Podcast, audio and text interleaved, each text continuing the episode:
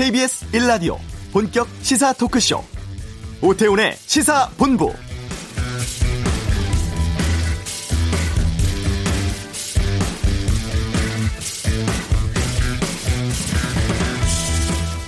판문점은 겨울 들판과 같다. 불이 붙으면 쉽게 불이 뻗어나간다. 분단의 비극을 표현한 영화 공동경비구역 JSA에서 배우 이영애 씨 역의 소피 장소룡에게 중립국 감독위원회 상관이 던진 대사입니다. 가장 첨예하게 대립하는 공간 JSA 비무장지대가 바뀌었습니다. 어제로 JSA 내 모든 화기와 탄약 또 초소 철수 작업이 마무리됐고요. 경비 근무도 남북이 각각 35명 수준의 비무장 인원으로 수행하기로 했습니다. 또 앞으로 방문객들은 남북 구분 없이 자유롭게 영내를 왕래할 수도 있습니다. 지금은 판문점 통일각에서 장성급 군사회담이 진행되고 있는데요. 과거에는 생각지도 못한 일들이 지금 현실이 되고 있습니다. 오태훈의 시사본부 노회찬 재단 설립을 위한 준비가 한창입니다. 관계자 모시고 진행 상황 살펴보겠습니다. 이번 주 주요 정가 이슈 이승원 평론가와 함께 정리해드리겠습니다. 내외신 기자와 함께하는 와치독은 주 52시간 근무제 때문에 국내 영화가 망했다는 기사에 대해서 다양한 의견 듣겠습니다.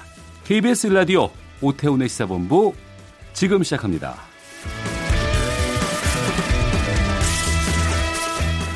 오후를 여는 당신이 꼭 알아야 할 이 시각 가장 핫하고 중요한 뉴스 김기화 기자의 방금 뉴스 시간입니다. 김기화 기자 어서 오십시오. 안녕하세요. 26호 태풍 위투가 사이판 등 주요 관광지를 강타했어요. 그렇습니다. 이 서태평양 쪽에 있는 그 군도인데요. 어, 현지 시간으로 24일에 이 사이판을 포함한 태평양의 북마리아나 제도 이쪽을 강타했습니다. 시간당 최대 풍속이 290km라고 해요. 음. 최고 위력인 슈퍼 태풍이었는데요. 주택이 통째로 날아가고 가로수, 뭐 나무 다 뽑힐 정도로 굉장히 큰 위력을 어, 보이겠다 합니다. 이 사이판에서는 지금 그래서 전기, 통신, 수도가 다 끊긴 상태라서 연락차 안 되고요. 지금 사상자가 지금 뭐 백 몇십 명에 이릅니다. 아, 미국 워싱턴 포스트에 따르면은 이 위투가 1935년 이후에 미국 본토와 미국령에 상륙한 폭풍 중에서 가장 강력한 것이다라고 전했습니다. 네.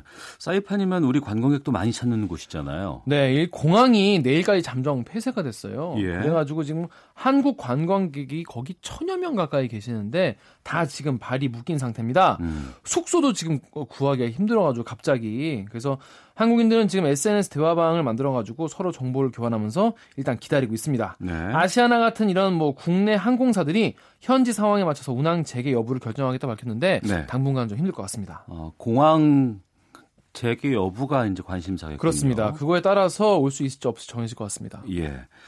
자, 그리고 앞서도 말씀드렸습니다만 그 남북 장성급 회담 지금 판문점에서 열리고 있죠? 그렇습니다. 오늘 오전 10시에 어, 남북 대표단이 만나서 회담을 개최했는데요. 통일각에서 했습니다. 이 북측 지역에 있죠, 판문점.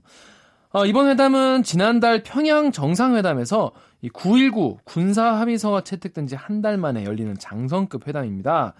네, 그동안 이루어진 군사 분야 합의서 이행 상황 평가고요. 앞으로 예정 사항에 대해서 논의하는 자리인데요. 이번 회담에서는 이 남북 군사 공동위원회의 구성 그리고 운영 방안에 대해서 논의하게 됩니다. 네. 이 NLL 문제라든가 군사 훈련 중단과 같은 것은 좀 첨예한 문제 아니겠어요? 그렇습니다. 그런 문제에 대해서 이게 뭐 하자라고 해서 그냥 확 되는 게 아니라 실무 또 장성급에서 뭔가 이제 합의를 해야 되는데 그래서 앞서 남북이 이제 그런 어, 첨예한 사안 같은 경우에는 군사 공동회를 열어서 여기서 협의를 하자 이렇게 얘기를 했거든요. 그래서 이 위원회에는 우리 측에서는 이 서주석 국방부 차관, 북측에서는 서홍찬 인민무력성 제1부상이 위원장으로 거론되는데요. 이번 회담에서 어, 구체적인 윤곽과 방안이 나올 가능성이 큽니다. 네. 사법농단 사태 핵심 인물 임종원 전 법원 행정처 차장의 구속영장 실질심사 진행 중이죠. 그렇습니다. 아, 임종헌 전 법원 행정처 차장의 구속영장 실질 심사 오늘 오전 10시 반부터 진행되고 있습니다. 아, 취재진의 앞에선 이 임 전 차장은요, 혐, 어, 심경과 혐의에 대해 묻는 취재진에게 아무런 대답도 하지 않고 곧장 법정으로 향했습니다. 아, 시겠지만 이 임 전 차장은요, 강제징용 사건과 전교조, 법외노조 소송 등 각종 재판에 개입한 의혹을 받고 있지 않습니까? 어, 법원행정처 심의관들에게 재판 내용을 검토하도록 한 뒤 이거를 담당 재판부에게 전달해서 재판에 관여했다라는 게 검찰의 판단입니다. 그리고 어, 상고법원 도입에 반대하는 판사 뒷조사하고 법관 사찰한 혐의 그리고 법원 공보관실 운영비를 현금해서 다른 용도로 유용한 혐의 등 영장에 써 있는 혐의만 해도 30개가 넘습니다. 30개에 달합니다. 네. 본인은 계속 혐의 부인하고 있다면서요. 그렇습니다. 검찰 조사 받을 때도 혐의를 계속 부인해 왔는데 오늘도 계속 그럴 것 같습니다. 검찰은 영장에 임 전 차장을요. 양승태 전 대법원장과 박병대 전 법원 행정처장 등 이 최고위층 인물과 공범이다 이렇게 명시했거든요. 그래서 이제 구속 여부에 따라서 향후에 이렇게 윗선까지 어, 수사가 확대될지 어떻게 될지 적지 않은 영향을 미칠 것 같습니다. 네. 오늘 영장이 만약 기각되면 지금 국회에서 논의하고 있는 이 특별재판부 도입에 힘이 실릴 수도 있지 않을까 싶거든요. 그렇습니다. 그런 전망도 나오는데요. 예. 이와 관련해서 지금 유일하게 반대하고 있는 곳이 자유한국당이거든요. 음. 그런데 자유한국당의 입장이 되게 중요한데 김병준 자유한국당 비상대책위원장이 한국당을 제외한 여야 4당이 사법농단 이 사건 재판을 위한 특별 재판부 설치를 추진 중인 것 관련해서 이 정도에서 멈추는 것이 옳다 이런 입장을 밝혔습니다. 김 위원장은 이 페이스북 글을 통해서요. 어, 특별재판부 안에 찬성하고 있는 야당들에게 부탁한다 라면서 혁명하자는 것이 아니라면 삼권 분립의 정신을 지키며 그 틀 안에서 할 수 있는 방법을 찾는 것이 옳다라고 강조했습니다. 근데 뭐 아시다시피 삼권 분립을 먼저 어긴 거는 이 정치적 목적을 위해서 재판을 거래한 양승태 대법원장 시절의 법원 행정처 아니냐 네. 이런 비판의 목소리 높습니다. 네. 주식 시장이 상당히 많이 좀 흔들린 것 같은데 네. 오늘은 어땠어요? 오늘도 하락세로 출발했습니다. 그래서 소비자 심리 지수도 떨어졌는데요. 이 소비자 심리 지수라는 거는 간단히 말하면 소비자들이 경제를 앞으로 어떻게 보냐 이런 거예요. 그래서 그런 지표들을 모아서 나타낸 지수인데 100보다 높으면은 경제가 잘 될 것이라고 보는 거고요. 100보다 낮으면은 이 비관적으로 보는 건데요. 10월의 소비자 심리 지수가 기준선인 100 아래로 다시 떨어지면서 이 비관적 심리가 강해진 것으로 나타났습니다. 아, 한국은행이 발표했습니다. 10월 소비자 동향 조사 결과 보면요. 이달의 소비자 심리 지수가 99.5, 9월보다 0.7포인트 하락했습니다. 올해 들어서 지금 전반적으로 하락세거든요.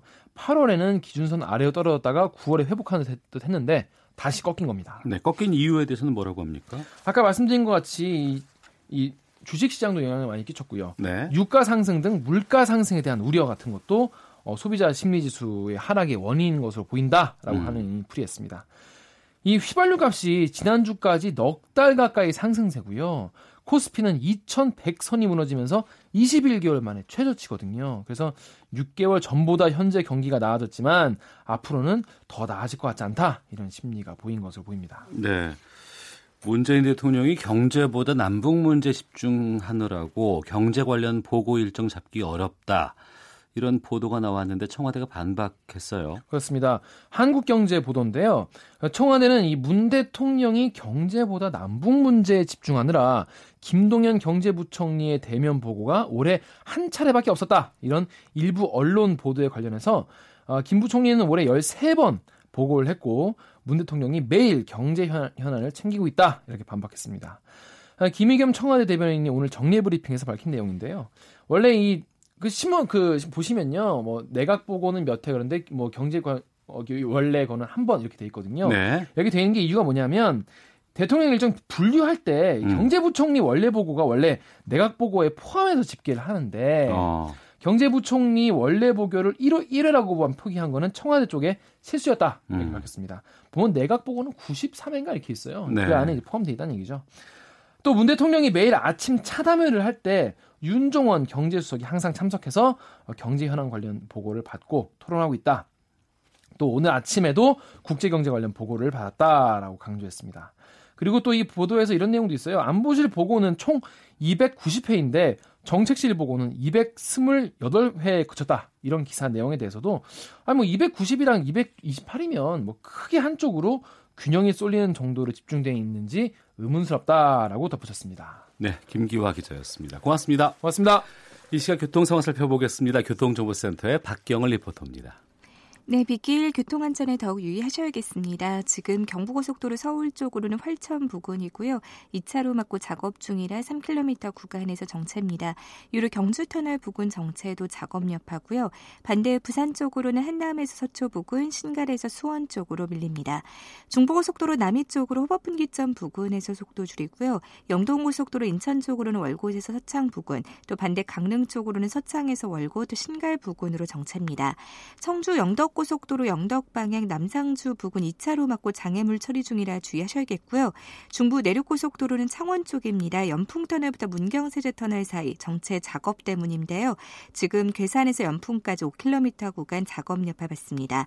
부산 외곽순환고속도로 진영 방향으로는 기장 철마 부근입니다. 2차로 막고 고장난 화물차 처리 중이라 2km 구간 속도 내기 어렵습니다. KBS 교통정보센터였습니다.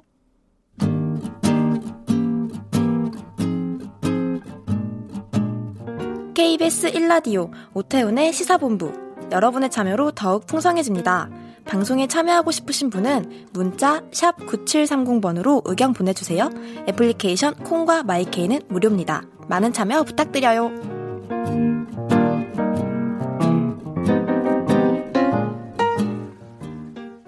일반 수용자들은 박 전 대통령 10분의 1 면적에 수용되고 있다. 유엔 인권 기구에 제소해야 할 사람은 박 전 대통령이 아니라 4만여 과밀 수용 수용자들이다.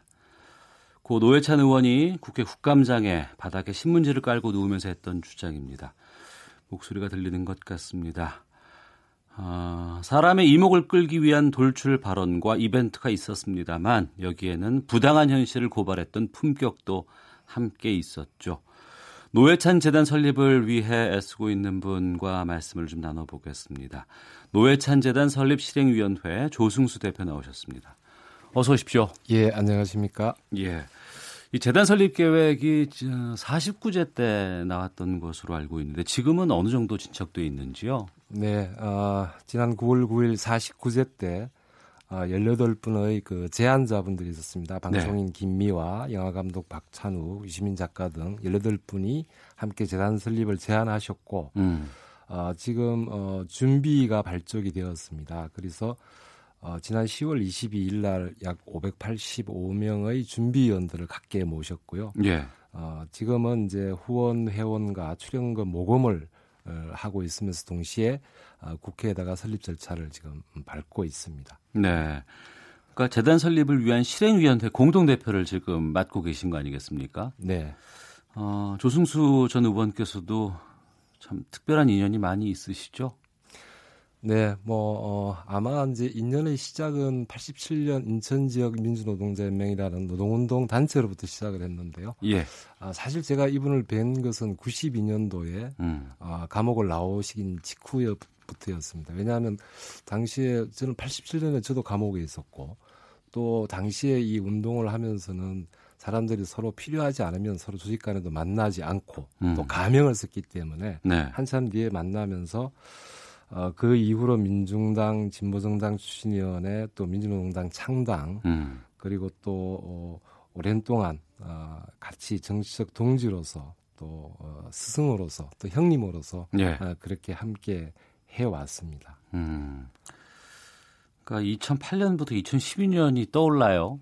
당시에 이제 뭐 노회찬, 심상정, 조승수 이렇게 한 세트로 움직이시면서 정말 진보 정치의 대안들을 많이들 이제 얘기해 주셨던 그런 기억이 납니다. 그런데 이때가 참 정치도 복잡하고 힘든 시기였잖아요. 네. 아, 그 세 분의 가장 당시의 고민은 무엇이었는지 또 어떤 목표로 정치에 임했는지 좀 말씀해 주시죠. 예, 아마 이때쯤에서 저희 진영 내에서 이제 노심조라는 별칭을 어, 갖게 되었는데요. 네. 사실 이제 민주노동당 혹은 특히 진, 통합 진보당의 실패는 저희가 이제 진보의 실패로 음. 인정하지 않을 수 없는 사건이었는데요. 어, 특히 민주주의를 위해서 싸워왔던 어, 진보 진영, 진보 정당 안에서 그 민주주의를 근본에서 허물고 있는 어, 언어적 물리적 폭력이 동원된 어떤 그런 상황들을 온 국민들이 보시면서 네. 어, 국민들이 결국 외면하실 수밖에 없었고요. 어, 그 이후 오랜 기간 동안 적어도 5, 6년 동안 저희는 굉장히 힘든 고난의 시간이 있었습니다. 음. 어, 그렇지만 어, 결국 어, 평등, 평화, 생태, 연대라고 하는 저희 진보의 가치 그리고 민주주의에 대한 신념 그리고 국민들과의 소통 이런 어, 포기할 수 없는 저희 기준과 원칙이 있었기에 음. 어, 그래도 오늘날까지 이렇게 올 수 있지 않았나 생각합니다. 네. 많은 국민들이 노회찬 의원을 기억하고 있습니다. 그리고 일반 정치인과는 다른 정치인으로 기억을 하고 있습니다. 정치인 노회찬을 어떻게 기억하고 평가하고 있는지도 궁금하고 또 재단을 통해서는 어떻게 이것이 또 기억돼야 된다고 보시는지요? 어, 저는 뭐 한마디로 노회찬 의원님을 어, 두 마디로 줄여서 표현하라면 어, 신념, 그리고 책임감이라고 생각을 합니다. 음. 어, 그 신념이 있었기에 사실 어, 진보 정치를 하면서 누구보다 유연하셨고 또 그런 책임감이 계셨기에 또 어쩌면 그런 비극적인 어, 어, 마무리가 될 수밖에 없었던 상황이라고 보여지고요. 저희는 단지 이 재난을 통해서 단지 한 사람의 안타까운 훌륭한 좋은 정치인의 에 대한 추모나 기념 사업 차원이 아니라 음. 어, 당신께서 멈추어 섰던 그 자리에서 우리가 다시 시작하겠다. 그리고 네. 이어나가서 당신이 원했던 평등하고 정의로운 나라를 반드시 만들겠다. 음. 아, 그런 뜻을 가지고 있습니다. 네.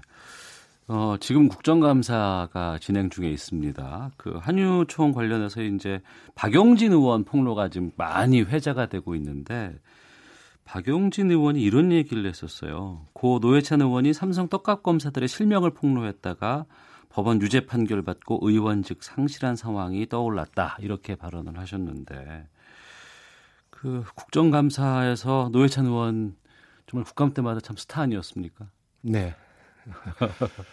어, 최근에 살인 유치원 이 상황을 보면서 사실 이제 박영진 의원도 저희 민주노동당과 진보신당을 같이 했던 옛 동기입니다. 아, 그랬네요. 네. 예, 예, 예. 그래서 뭐 어, 비록 현재는 당은 다르지만 저희가 예. 이제 응원을 하고 있고요. 어, 사실 저도 뭐, 어, 어, 원자력으로부터 안전한 탈핵 이 주장을 하다가 17대 국회에서 이 원전 마피아로부터 굉장히 집요한 공격과 회유를 받은 적이 있는데요. 음. 사실 진보 정치인에게 있어서는 도덕성과 더불어서 용기라는 것은 음. 어떤 회의에도 굴복하지 않는 용기라는 것은 저는 숙명이라고 생각합니다. 어, 그런 면에서 특히 이 살인 유치원 문제는 저는 뭐 저출산 고령화는 이건 대한민국의 미래를 어, 한꺼번에 침몰시킬 수 있는 악몽과 같은 존재다. 이 문제를 해결하지 않고서는 어, 현재의 사립 유치원이 80%가 넘는 그 수용률을 가지는 이런 어, 유아교육법에 또 교육기본법에 교육이 국가의 의무라고 다 지정을 해놓고도 이걸 민간에 맡긴다는 것은 말이 안 된다. 결국은 오랫동안 민간에 방치된 사건들이 이렇게 나타났다고 생각을 하고요. 아마 노 의원님 계셨으면 누구보다 박용진 의원하고 손잡고 함께 음. 어, 이 문제를 제대로 바로잡기 위해서 노력하셨을 거라고 생각합니다. 네.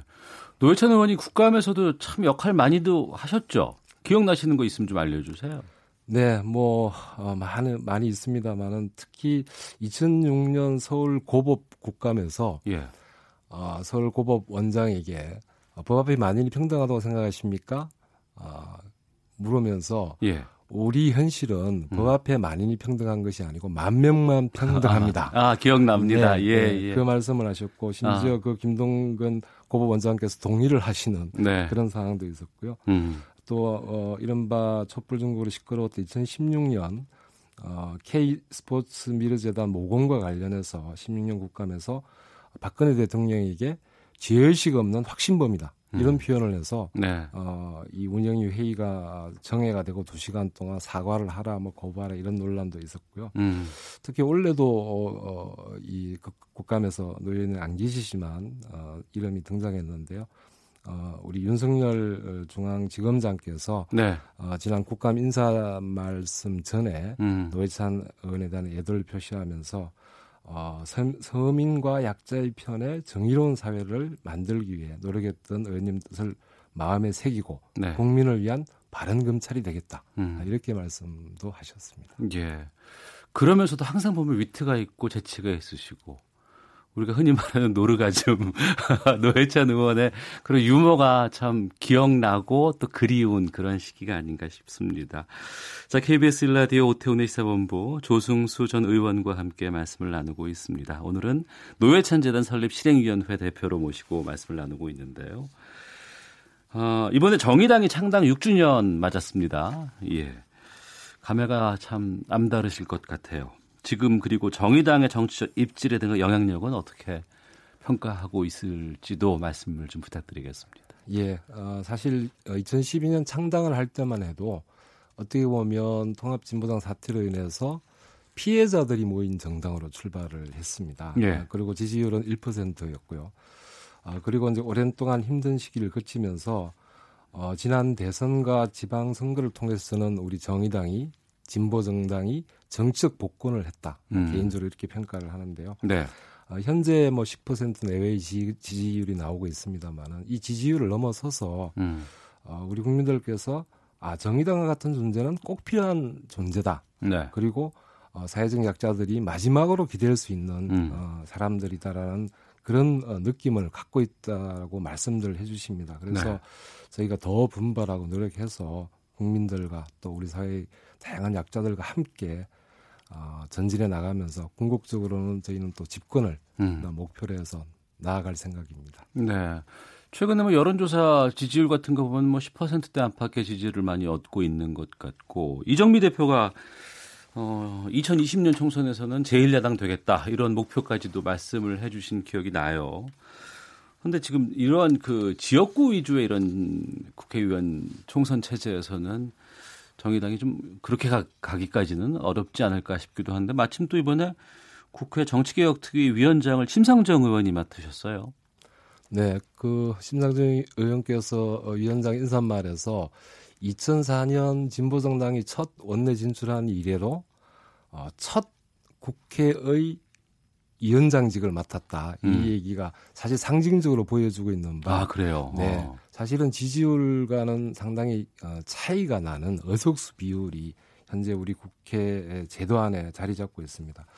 저는 뭐 어, 많은 분들이 대한민국이 변해야 된다고 생각하고 또 우리 사회가 변해야 된다고 생각하면서 자기 삶의 변화를 바라는데 결국 궁극적으로는 제도를 통해서 완결할 수밖에 없고 그 제도라는 것은 결국 국회에서 만들고 네. 그렇게 제도를 만들기 위해서는 어, 표 그대로의 민심이 의석수로 반영되는 음. 어, 이런 선거 제도를 바꾸지 않고서는 저는 대한민국이 어, 더 이상 나아가지 못할 수도 있다. 네. 그래서 굉장히 중요한 자리이고 우리 심상정 의원께서 역할 잘 하시리라고 생각합니다. 네.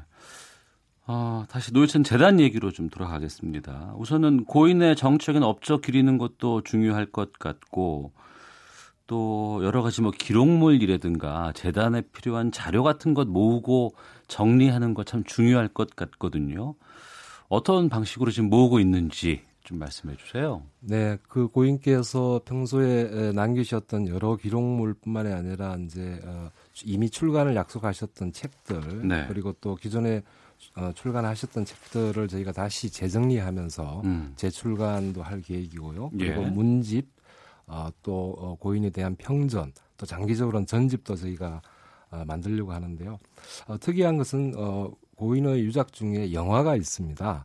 아, 그 달밤 체조라고 하는 영화인데요. 예. 어, 이 사실 제가 3일 전에 이 영화를 어, 처음 봤었는데 사실 시작을 세월호 뭐 이렇게 시작을 해서 이게 무슨 세월호 다큐멘터리를 이해하시는 분들 계셨다는 얘기를 들었는데 예. 사실은 그렇지 않고요.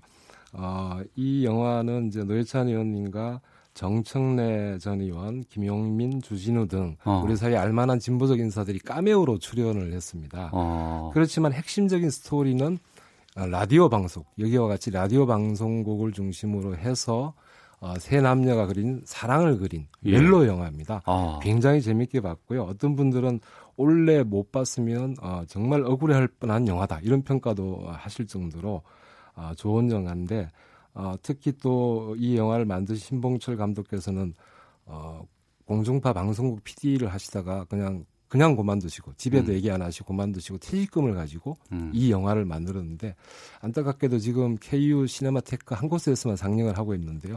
많은 분들이 좀 보셨으면 하는 마음입니다. 재단 언제쯤 출범할 수 있을지 궁금하고요. 뭐 일정이라든가 계획 좀 말씀해 주시죠. 예, 일단 11월 초까지 저희가 국회 사무처에 신청을 해서 어, 설립 절차를 받고 연내에 설립 등기를 어, 완료를 할 계획입니다. 그래서 내년 초에는 어, 이 출범을 알리는 행사를 가질 계획이고요. 예. 어, 그래서 현재 어, 내년 초 설립 때까지 5천 명의 후원 회원과 어. 어, 일주기가 돌아오는 올 7월까지 만 명의 후원 회원을 모으는 것을 목표로 어, 음. 어, 준비하고 있습니다. 네, 알겠습니다. 출범하게 되면 다시 또 모시겠습니다. 네, 감사합니다. 네, 노회찬 재단 설립 실행위원회 조승수 전 의원과 함께 말씀 나눴습니다. 오늘 말씀 고맙습니다. 네, 고맙습니다.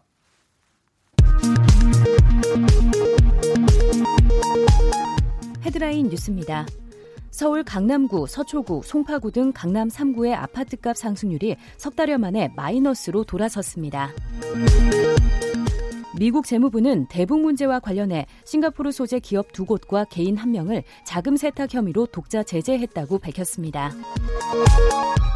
미국 국무부는 개성공단 입주 기업인들의 방북 움직임과 관련해 모든 유엔 회원국이 대북 제재를 완전하게 이행하길 기대한다는 입장을 밝혔다고 미국의 자유아시아 방송 RFA가 오늘 보도했습니다. 부산의 한 주택에서 일가족 4명이 숨진 채 발견돼 경찰이 수사하고 있습니다. 유력한 사건 용의자도 현장에서 숨졌습니다. 지금까지 라디오 정보센터 조진주였습니다.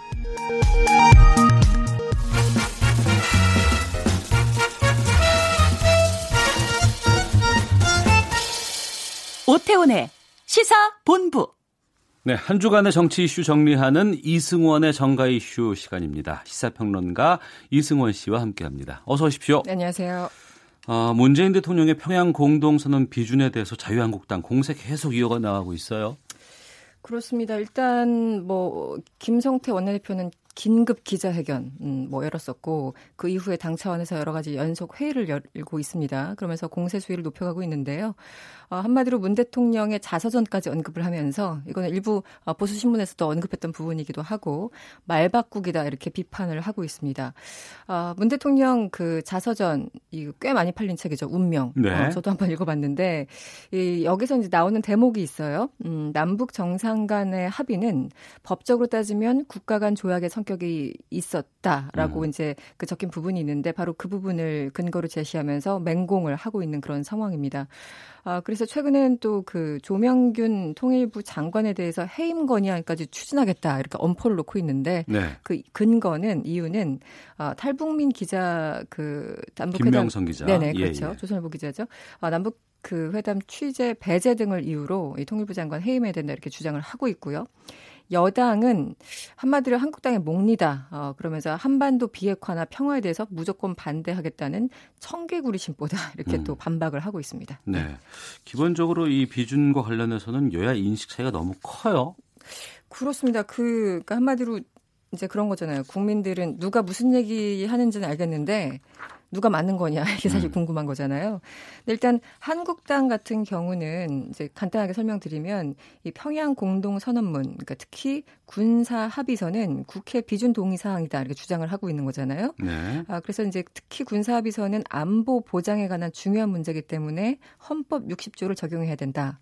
아 그리고 지금 청와대에서 설명하고 있는 남북 관계 발전법보다 상위법이 헌법이기 때문에 여기에 근거해야 된다 이렇게 얘기를 하고 있습니다. 네. 아 그런데 여기서 말씀드리는 그 60조 헌법 60조라는 거는 그 비준 동의안에 관한 그런 내용이에요. 음. 한마디로 안전 보장에 관한 조약 그리고 어, 국민에게 재정적인 부담을 지우는 조약 그리고 입법 사항이 있는 조약에 대해서 동의권을 가진다. 그러니까 제가 조약이란 단어를 일부러 강조해서 말씀을 드린 이유가 네. 내가 청와대가 이제 반박하는 지점이 바로 이거기 때문입니다. 음.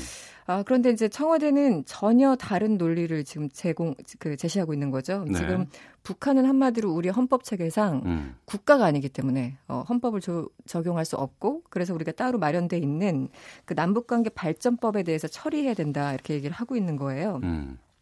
그래서 이 남북관계 발전법을 보면은 여기 두 가지, 그러니까 국회 비준 동의권이 반드시 필요한 조건을 두 가지 제시하고 있는데 네. 아까 그 제가 말씀드린 헌법 60조랑 비슷하긴 합니다. 음. 일단 중대하게 재정적인 부담을 지우는 경우, 아 그리고 입법 사항에 관한 남북 합의서에 대해서는 아 국회가 동의권을 가진다 이렇게 명시하고 있어요. 네. 그러니까 이제 각각 저 그 자유한국당 쪽에서는 헌법을 얘기하고 있는 거고 청와대나 정부에서는 어, 남북관계 발전법을 얘기하고 있는 거기 때문에 어, 서로 다른 각자의 논리는 또 있는 거예요. 음. 음, 그러니까 이 말 들으면 이 말이 맞고 저 말 들으면 저 말이 맞고 그런 상황입니다. 네. 네. 그럼 그런 그 논리에 대해서 또 여러 뭐 전문가라든가 이런 쪽에서는 또 다양한 의견들이 있을 거 아니겠습니까? 네, 그래서 이제 그 일단은 청와대 설득력이 조금 떨어진다. 어, 이런 그 의견 좀 있어요. 이제 음. 법조인들은 그 여야 불문하고 물론 법조인들도 또 뭐 나름의 정파가 있겠지만 어, 기본적으로 조약에 대한 설명 자체가 법적으로 전혀 이해가 안 간다. 어, 오류다 이렇게 얘기를 하고 있어요.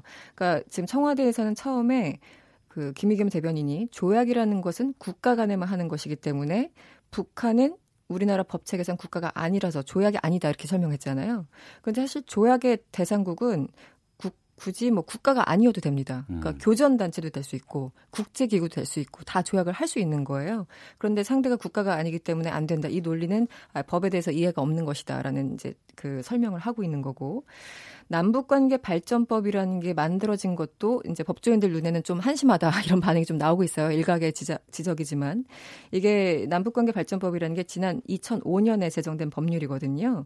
그래서 남북 간의 관계, 그 남북 간의 거래를 국가 간의 거래가 아니라 민족 내부의 거래다 이렇게 규정을 하면서 이제 법을 시작을 하고 있습니다. 예. 그런데 이제 이 법이 헌법이 있는데 왜 굳이 이걸 만들었을까 약간 뭐 의아해 하시는 분들도 있잖아요. 음. 그래서 일부 법조인은 또 이런 얘기를 하고 있어요.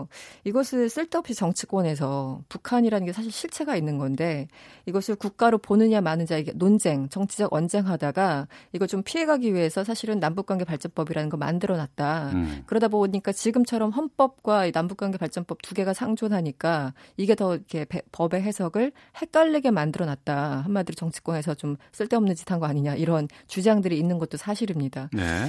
아 그리고 이제 절차의 문제가 하나 또 있는데요.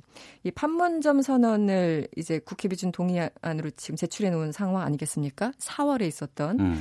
그런데 그것을 이제 어떤 내용이나 형식으로 봤을 때 이것은 국회 비준 동의를 꼭 받을 건 아니고 어 왜냐면 이게 좀 추상적인 내용이기 때문에 그렇기 때문에 비준을 굳이 받을 필요가 없는 일종의 신사 협정의 성격에 짙다. 그러니까 법적으로는 봤을 때 그런데 어 굳이 그럼 뭐 법적인 구속력을 얻기 위해서 비준 동의안을 제출했다고 하더라도 그렇다면은 판문점 선언과 거기 이행을 담은 군사 합의서는 세트로 가야 되는데 지금 분리됐다. 그래서 음. 이런 지적들이 좀 촘촘하게 나오고 있는 건 사실입니다. 네. 네. 어, 법의 조항에 따라서 볼 수도 있겠습니다만 중요한 것은 이제 남북 간에 이제 이런 여러 가지 것에 대한 내용들은 핵심은 이제 많은 국민들이 동의하고 있는 입장이고. 그렇죠. 내용은 동의하고 또 남북 간의 특수성도 사실 존재하는 것도 그렇죠. 사실이니까요. 그렇죠. 네. 과거에는 우리가 여러 가지 남북 간에 체결한 합의서들이 있지 않았습니까? 네네. 네. 그것들을 비춰보면 어떻게 돼요? 일단 그 지난 9월에 있었던 평양 선언 그리고 지금 가장 핵심적으로 문제가 되고 있는 군사 합의서를 제외하고요. 네. 무려 245건.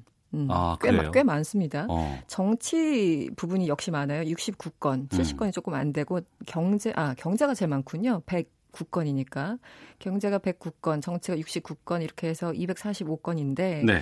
어, 절반을 훌쩍 넘는 161건에 대해서 합의서가 발효가 됐는데요. 네. 국회 비준 동의까지 거쳐서 발효된 거는 13건밖에 없습니다. 음. 그러니까 한 전체적으로 한 5% 정도. 네. 어, 그래서 어, 이게 또 남북관계법이 시행된 게 2006년, 그러니까 제정은 2005년, 시행된 건 2006년인데 네. 2006년 이후에만 본다면 남북 합의서는 한 65건이 체결됐고요. 어. 어. 그런데 이 중에 발효된 거는 한 절반 정도 되는데 예. 국회 비준 동의를 거친 사례는 또 하나도 없다고 해요. 그러니까 이게 사실 그때 그때마다 이게 좀 복잡한 그런 어떤 절차들이 음. 필요한데, 어, 그래서 이제 핵심적으로는 이번에 평양 선언과 남북 군사 합의서에 견줄 수 있는 건 아무래도 그 2007년 노무현 행정부 당시 있었던 그 14선언 아니겠습니까? 그리고 14선언을 이행하기 위한 그 당시도 남북 국방장관 회담 합의서가 있었는데요. 네. 아, 그런 것들도 국무회의 심의만을 거쳤고 아, 대통령 비준이 이루어진 상태. 그래서 이제 국회 동, 그 비준 동의안은 거치지 않은 것으로 지금 음, 얘기가 되고 있습니다. 이번 네. 9월 평양 선언과 남북 군사 합의서에 대한 것들도 국무회의 비준을 지금 통과한 그렇죠. 상황이고요. 네. 그러니까 4월 에 있었던 판문점 선언만 지금 국회, 국회 계류. 중인 것이죠. 네. 알겠습니다. 네. 자, 더불어민주당, 바른미래당, 민주평화당, 정의당 여야 4당이 사법농단 의혹 규명하기 위한 특별재판부 설치 정기국회 내 입법하기로 했어요. 그렇습니다. 이 30석을 가진 바른미래당이 합류하면서 제 표현으로는 죽어가던 법안이 살아나고 있습니다. 지금 음. 네 지난 아 어제였죠. 그 사당 원내대표가 기자회견을 열었었는데요. 사실 이 법은 음, 변호사 출신이죠. 이 민주당의 박주민 의원이 지난 8월에 발의한 법입니다. 네. 아, 특별재판부 설치를 골자로 하는 건데요. 아, 민주당 의원 전원이 이름을 함께 올렸습니다. 한마디로 공동 발의 형태인데 어, 제 원내대표 4명 이런 얘기를 했네요. 이 초유의 사법농단 사태를 공정하게 처리하기 위해서 특별한 절차를 통해서 재판 사무 분담을 진행해야 된다. 음. 아, 그래서 11월 정기국회 안에 추진을 하겠다라고 얘기를 했는데 왜 하필 어제 했을까라는 생각을 해보면 오늘 바로 임종원 전 차장에 대해서 실질 심사가 지금 진행 중인 진행 중에 예, 진행 중이죠. 예, 예. 아마 그런 날짜를 좀 고려한 것은 아닌가 이런 얘기도 함께 나오고 있습니다. 예. 네. 그러니까 위원회를 구성해서 특별 법관도 선정해야 되고 뭐 음. 국민참여재판도 도입한다고 하는데 법안은 주로 어떤 내용을 담고 있어요? 일단 특별재판 그 후보 추천위, 그러니까 위원회를 하나 구성을 해서 네. 거기서 추천하는 특별법관 3명이 1, 2심 재판을 받도록 한다 이런 거예요. 그러니까 한마디로 추천위원회가 상당히 중요한 거죠. 음. 그래서 이제 추천위원회 구성을 어떻게 하느냐 봤더니 총 9명, 대한변협에서 3명, 법원의 판사회의라는 게 있거든요. 네. 거기서 또 3명, 그리고 시민사회에서 3명 이렇게 해서 위원회를 구성해서 여기서 법관을 뽑는다 이런 거고요. 아까 말씀하신 것처럼 국민참여 재판 도 1심에 한해서 도입하겠다 이런 게 어, 법안 내용입니다. 음. 그런데 이번에 동참한 바른미래당 같은 경우는 여기에 대해서 100% 동의하진 않는다. 그래서 우리 당 차원에서 나름 수정안을 지금 마련하고 있다라고 얘기를 하고 있어요. 그래서 일단 한국당을 일단은 설득을 해야 되잖아요. 그러니까 이제 그들을 좀 참여를 유도할 수 있도록 이 재판부 추천 방식을 좀 변경하거나 아무래도 좀 부담스러운 뭐 국민 참여 재판 이것을 좀 빼거나 이런 것들을 바른 미래당에서는 지금 검토하고 있는 것으로 전해지고 있습니다. 네. 그런데 정의당은요 반대로 이거 약하다 이러고 음. 있어요. 한 발 더 나가자. 아 그래서 법관을 탄핵하는 등 국회가 할 수 있는 그 모든 수단을 다 동원해야 된다 이렇게 또 주장을 하고 있습니다. 자유한국당은요? 자유한국당은 야권 공조를 파괴하려는 정치 행위다 이렇게 규정을 하고 있어요. 음. 네, 법안에 대해서 옳다 그르다라는 내용이 사실 중요할 텐데 아, 그러면서 지금의 사법부를 부정한다면 어, 김명수 대법원장이 사퇴하든지 먼저 정리를 하라 이렇게 김성태 원내대표가 주장을 하고 있습니다.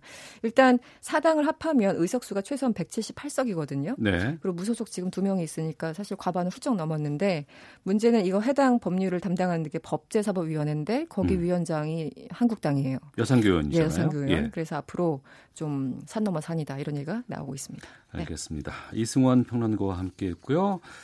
자, 앞으로는 매주 수요일에 저희가 법기로 했어요. 네, 수요일에 여러분들 뵙겠습니다. 다음 주 수요일에 뵙겠습니다. 네, 고맙습니다. 예.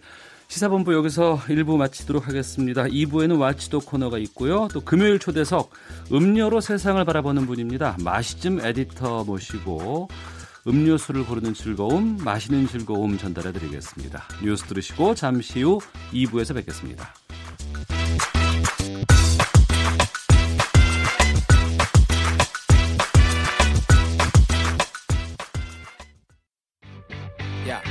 왜? 점심시간에 뭐하냐? 자야지. 야 그러지 말고 이거 한번 들어봐. 아 뭔데? 지금 당장 라디오를 켜봐. 나른한 오후 깨울 시사 토크쇼. 모두가 즐길 수 있고 함께하는 시간. 유쾌하고도 신나는 시사 토크쇼. 오태훈의 시사본부 네, KBS 일라디오 오태훈의 시사본부 금요일 2부는 한 주간의 언론 보도를 분석하고 비평하는 정상근 알파고의 와치도 감시견 시간이 있습니다. 정상근 전 미디어오늘 기자, 자만 아메리카의 알파고 신하 씨 외신 기자 두 분과 함께합니다. 두 분 어서 오십시오. 네, 안녕하십니까? 예. 명당, 물괴, 협상과 같이 올해 100억 원 이상 투입한 영화의 흥행 참패가 주 52시간 근무제 때문이다라는 경제지 보도가 논란을 일으켰습니다. 한국경제신문인데요.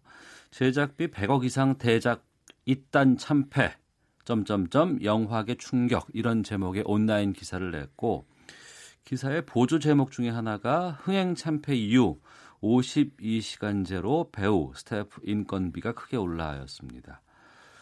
근데 정작 기사에서 언급한 이 명당 물괴 협상 이런 영화의 제작 시기는 주 52시간 도입 전이라고요? 네, 뭐 그렇습니다. 이 상식적으로 봐도 주 52시간이 시행된 게 올해 7월인데 음. 이게 추석 때쯤에서 개봉을 한 영화니까 네. 한 2개월, 2개월 정도 만에 영화를 찍어서 개봉을 한다는 게 좀 상식적으로도 좀 어려운 일이고요. 음. 실제로 이 한국 경제가 예를 들었던 이 흥행에 참패한 대작 이 명당, 물괴, 협상 같은 영화들을 보면 이 일단 명당은 작년 8월에 크랭크인을 해서 한 4개월 동안 촬영이 진행된 영화고요. 네.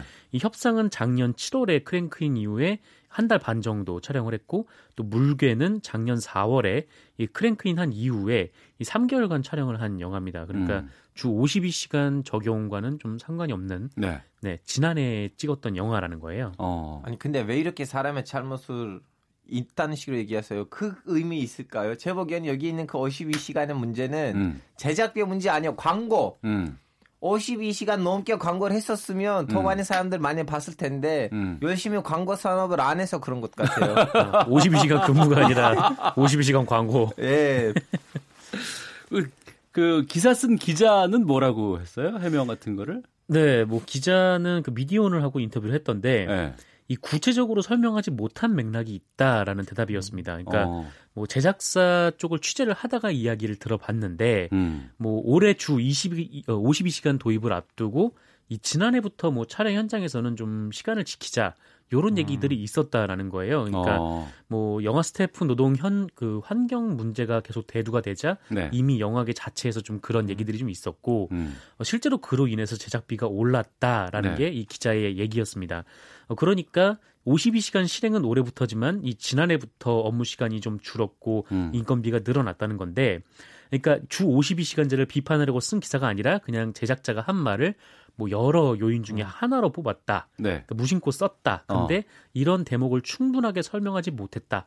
뭐 그거는 본인 음. 잘못이다 이렇게 해명을 했습니다. 이런 해명에 대해서 알파고 기자는 뭐 이해가 납득이 되세요? 아니 이런 면에서는 뭐 납득을 하, 되 그래 뭐 50, 52시간 시간제 때문에 뭐 이제 제작비가 올라가서 영화 시장 망했다고 칩시다. 이건 진실한 팩트로 잡아보자. 그렇다면 뭐, 뭐, 그러면 이제 다시 한번 영화 시장에 있는 사람들이 무리하면서 일하고 음. 제작비를 줄이고 그럼 그쪽에 있는 사람들 힘들게 살아라는 얘기예요. 음. 우리의 목적이 국민의 모든 계층, 뭐 대기업부터 그 노동자까지 모든 계층을 스트레스 없는 삶을 제공 제공할 수 있게끔 정치인들한테 압박을 하고 거기에 알맞게 법을 나오는 건데 음. 그럼 그렇다면 뭐 그 결과가 뭐예요? 그 뭘 하라고 하는 건지 밑에는 써야 된다고 생각해요. 그렇다면. 예. 어. 근데 이제 얘기를 들어보니까 그것도 그대로 팩트가 아니, 아닌 것 같고 음. 그냥 그 여기서 뭐 매주 매주 나오는 그런 기사들 있잖아요. 뭐 50, 네.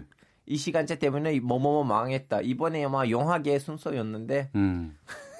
이 기사를 보면 네. 이런 대목이 있어요. 그러니까 주 52시간 근로제가 시행되면서 음. 이런 대목이 있거든요. 그러니까 어. 시행되면서 이게 문제가 이렇게 된 거다라고 음. 했던 건데 요거는 좀 사실과 달랐던 거고 네. 뭐 그것도 이제 실수라고 볼 수도 있겠지만 이게 부재로 뽑은 거를 보면 이 흥행 참패 이유는이라고 부재를 달면서 음. 주 52시간 예 만 들었거든요. 네. 그러니까 이게 짧지 않은 기사예요. 그러니까 굉장히 좀 긴 기사고 음. 어. 뭐 여러 가지 요인도 들어가 있는데 왜 굳이 기사의 부재에 이 흥행 참패 이유는 하면서 어. 뒤에 이 52시간 얘기만 했을까? 네. 뭐 이런 점에서 좀 이건 의도적인 거 아니냐 좀 이런 비판들이 많이 나오고 있는 것 같습니다. 왜 그랬다고 보세요, 정상근 기자는? 어, 글쎄요. 왜 그랬을까요? 이번도 순순히 영화 시장이라니까요. 아, 장업영, 뭐 자협영 업체들이었고, 음. 그 지난주는 뭐였지? 뭐 매, 주 매주 어떤 업체가 망하고 네. 있대요. 근데 전반적으로 이 경제지 쪽에서는 이런 그 뭐 주 52시간 근무제라든가 이런 부분에 대해서는 좀 비판적인 시각들이 좀 많았었잖아요. 네, 비판적이죠. 이게 비판적일 수는 있다고 생각을 하는데 음. 이번에 한국경제 같은 경우도 뭐 결국 이제 기자랑 편집국장이 실수였다 이렇게 음. 해명을 했는데 네. 요거를 사람들이 잘 납득하지 못하는 이유가 뭐 정부 정책을 그냥 비판했다. 단지 그 음. 이유만이 아니라 뭔가 이 한국경제신문이 과거에 좀 있었던 일들 음. 그것과 지금 엮이면서 같이 생각이 나는 거예요. 그러니까 네. 어떤 것들이 있었냐면 이 전에도 그 감시견 시간에서 얘기를 했었는데 이 대표적으로 이 최저임금 때문에 대전에서 여성이 자살을 했다. 아, 그 기사 있었어요. 예, 이게 예, 예. 한국경제 기사였는데 이 경찰에서는 그런 사람이 없다라고 음. 했는데 한국경제는 그런 사람이 있다라고 주장을 하다가 기사를 수정한 후에 이 사망한 당사자의 프로필이 완전히 바뀌는 일이 있었고 예. 또 하나는 올해 여름에 이 자영업자 폐업률이 전년 대비 10.2% 오른 뭐 87.9%다 이렇게 음. 기사를 썼는데 이게 통계청 자료를 임의적으로 재구성해서 썼다 이런 비판을 또 한국경제가 받은 적이 있습니다. 또 게다가 그 통계도 2016년 통계여서 이게 문재인 음. 정부의 최저임금 정책 때문이다라고 보기엔 좀 무리가 있었다라는 음. 지적들도 있었기 때문에 뭐 이번 것이 정말 실수일 수도 있는데 이런 것들이 계속 쌓이다 보니까 이 매체에 대한 신뢰성 자체가 좀 떨어져서 비판이 더 많이 아, 나오는 것 같습니다. 저도 지금 그걸 걱정하고 있어요. 저 예. 지금 잡지에 있는데 매달 음. 매일 매일 우리한테 뭐 유, 그 유력한 잡 뭐지 그 일간지들하고 물론 한국 경제다 신문도 얼고 오고 있는데요. 원래 신문을 보면 진짜 그 경제에 있어서 진짜 이렇게 전문가들이 국민이 너무 쉽게 이해할 수 있는 그런 분석 글들하고 기사들 나오고 있는데 네. 몇 주째 이렇게 같은 맥락에서 음. 똑같은 언론사 이름이 언급되다 보니까 저는 그 예쁜 신문사가 진짜 뭐 한국 경제에 있어서 없으면 안 되는 그 신문사가 이러한 이미지가 이렇게 이미지가 흔들리는 거 보고 음. 저도 나름 걱정하고 있어요. 음, 알겠습니다. 자, 그리고 그 이제 지금 이 문제가 되는 게 이제 스태프들의 인건비가 올랐다 네. 뭐 이런 부분인데. 네, 네. 솔직히 저희 KBS도 그렇고 방송 제작 현장이라든가 네. 영화 제작 현장에서 스태프들의 그 고생이 정말 엄청나잖아요. 네. 네, 그렇죠. 진짜 이만저만이 아닌데 네. 이 과거에 몇 해 전에 이 CJ에서 근무를 하던 고 이한비 PD가 음. 이 자살을 하면서 이게 문제가 본격적으로 수면 위로 올라왔었습니다. 그때 네. 이한빛 PD가 집에 와서 그냥 잠깐 한 시간 자고 일어나서 씻고 나가서 또 드라마를 찍고 이런 일을 해왔다라는 게 음. 알려졌는데 이게 스태프들의 그 살인적 노동 시간에 대한 좀 개선이 필요하다 이런 목소리가 지속적으로 나왔던 것이 사실이지만 이게 좀처럼 해결되지 않고 있어요. 이게 음. 얼마 전에 또 국정감사에서 이 추혜선 정의당 의원이 자료를 발표했었는데 이 JTBC 뷰티 인사이드라는 드라마의 경우에는 그 일주일 동안 4일을 찍었는데 이 중에 3일을 20시간을 넘게 찍었답니다. 그러니까 어. 스태프들이 하루에 4시간 빼고 전부 다 음. 찍는데 동원이 됐다는 거예요. 그리고 KBS도 아까 잠깐 말씀하셨지만 그 오늘의 탐정 드라마 같은 경우에도 그 일주일간 총 촬영 시간이 73시간이었는데 이게 일평균으로 따지면 18시간에 달했다라고 네. 합니다. 상당히 높은 노동 강도 가지고 있는 거죠. 음. 그리고 이제 터키에서도 지금 이 그 엔터테인먼트 예능 네네. 시장 아니면 방송 시장에 있어서 너저가 자꾸 이렇게 도마비 오르게 되는데 그 이유는 뭐냐면 노조들 중에서 뭐 한국을 모르겠지만 터키를 말씀드립니다. 터키의 경우에는 노조들 중에서 제일 성실감이 없는 노조가 방송 노조예요. 왜냐하면 음. 다들 방송에 나오고 싶으니까 음. 예를 들면 누가 한 명이 나한테 사부, 사대 보험 해줘야 아니면 내가, 나는 일 안 할게 하면 그래 너 일하지 마. 너 대신 나올 사람 너무 많아요. 왜냐하면 음. 방송 일하면 얼굴을 내는 거는 제일 핵심 목적이니까 그걸 좀 사대보험이라든가 그 노동에 있어서 뭐 넣지면 안 되는 그런 요소들을 사람들이 별로 일차적으로는 고민하지는 않는 그러한 시장이다 보니까 아직도 문제들이 제대로 해결되지 못하는 상황이에요. 터키에서 한국 땅은 어느 정도 비슷하지 않을까 싶어요. 음. 그러니까 예전에는 뭐 어떤 권리나 이런 부분에 있어서 방송사가 촬영 중입니다라고 얘기를 하면은 다 양해가 됐던 시절이 있었었어요. 네. 근데 지금은 그렇게 안 되거든요. 네, 뭐, 그렇죠. 어, 그건 방송사에서 그건 너희들 일하는 거고 우리의 권리, 난 쉬고 싶고 이런 부분들에 대해서 단호하게 제지하는 것처럼 이런 스태프들의 권리라든가 이런 부분들도 좀 많이 좀 보장돼야 되는 것들이 앞으로 좀 어, 돼야 되지 않을까 싶은 생각이 좀 듭니다. 네, 그렇습니다. 알겠습니다. 자, 아, KBS 일라디오 오태훈의 시사본부 정상근 전 미디어오늘 기자, 자만 아메리카의 알파고 신하 씨 외신 기자와 함께 한 주간의 미디어 비평하고 있는데요. 최근에 한 누리꾼이 SNS에 게재한 사진이 화제가 됐어요. 이 누리꾼은 처량하게 쌓인 신문 더미와 함께 계란판 사진을 올렸는데 비닐도 벗기지 못하고 폐지로 들어오는 신문이 있다. 매일 트럭으로 수만 부가 들어오는 것 같다라는 관련 업계 관계자의 말도 함께 덧붙였습니다. 신문이 나오자마자 바로 계란판이 된다는 게 무슨 뜻이에요, 이게? 저도 몰랐습니다. 어. 저도 몰랐는데 예. 계란판이 된다고 하더라고요. 그러니까 음. 그야말로 이게 뭐 재활용된 신문이 아니라 네. 그냥 아예 윤전기에서 간 나온 이게 음. 뜯지도 않았고 펼쳐보지도 않은 신문을 가져다가 그냥 그거를 돌려버려서 계란판을 만든다는 거예요. 그러니까 음. 뭐 펼쳐보지도 않는 신문이 그런 운명을 만든다는 건데 어 뭐 저는 이제 지면 신문을 내는 매체에서 오래 일했는데 네 이거를 지금 처음 알았습니다. 그래서 어. 좀 남일 같지도 않고 좀 마음이 좀 아프더라고요. 음. 그러니까 이제 간 나온 신문이 독자 근처에는 가보지도 못하고 음. 그냥 곧장 계란판이 된다는 거 아니에요? 네네. 어.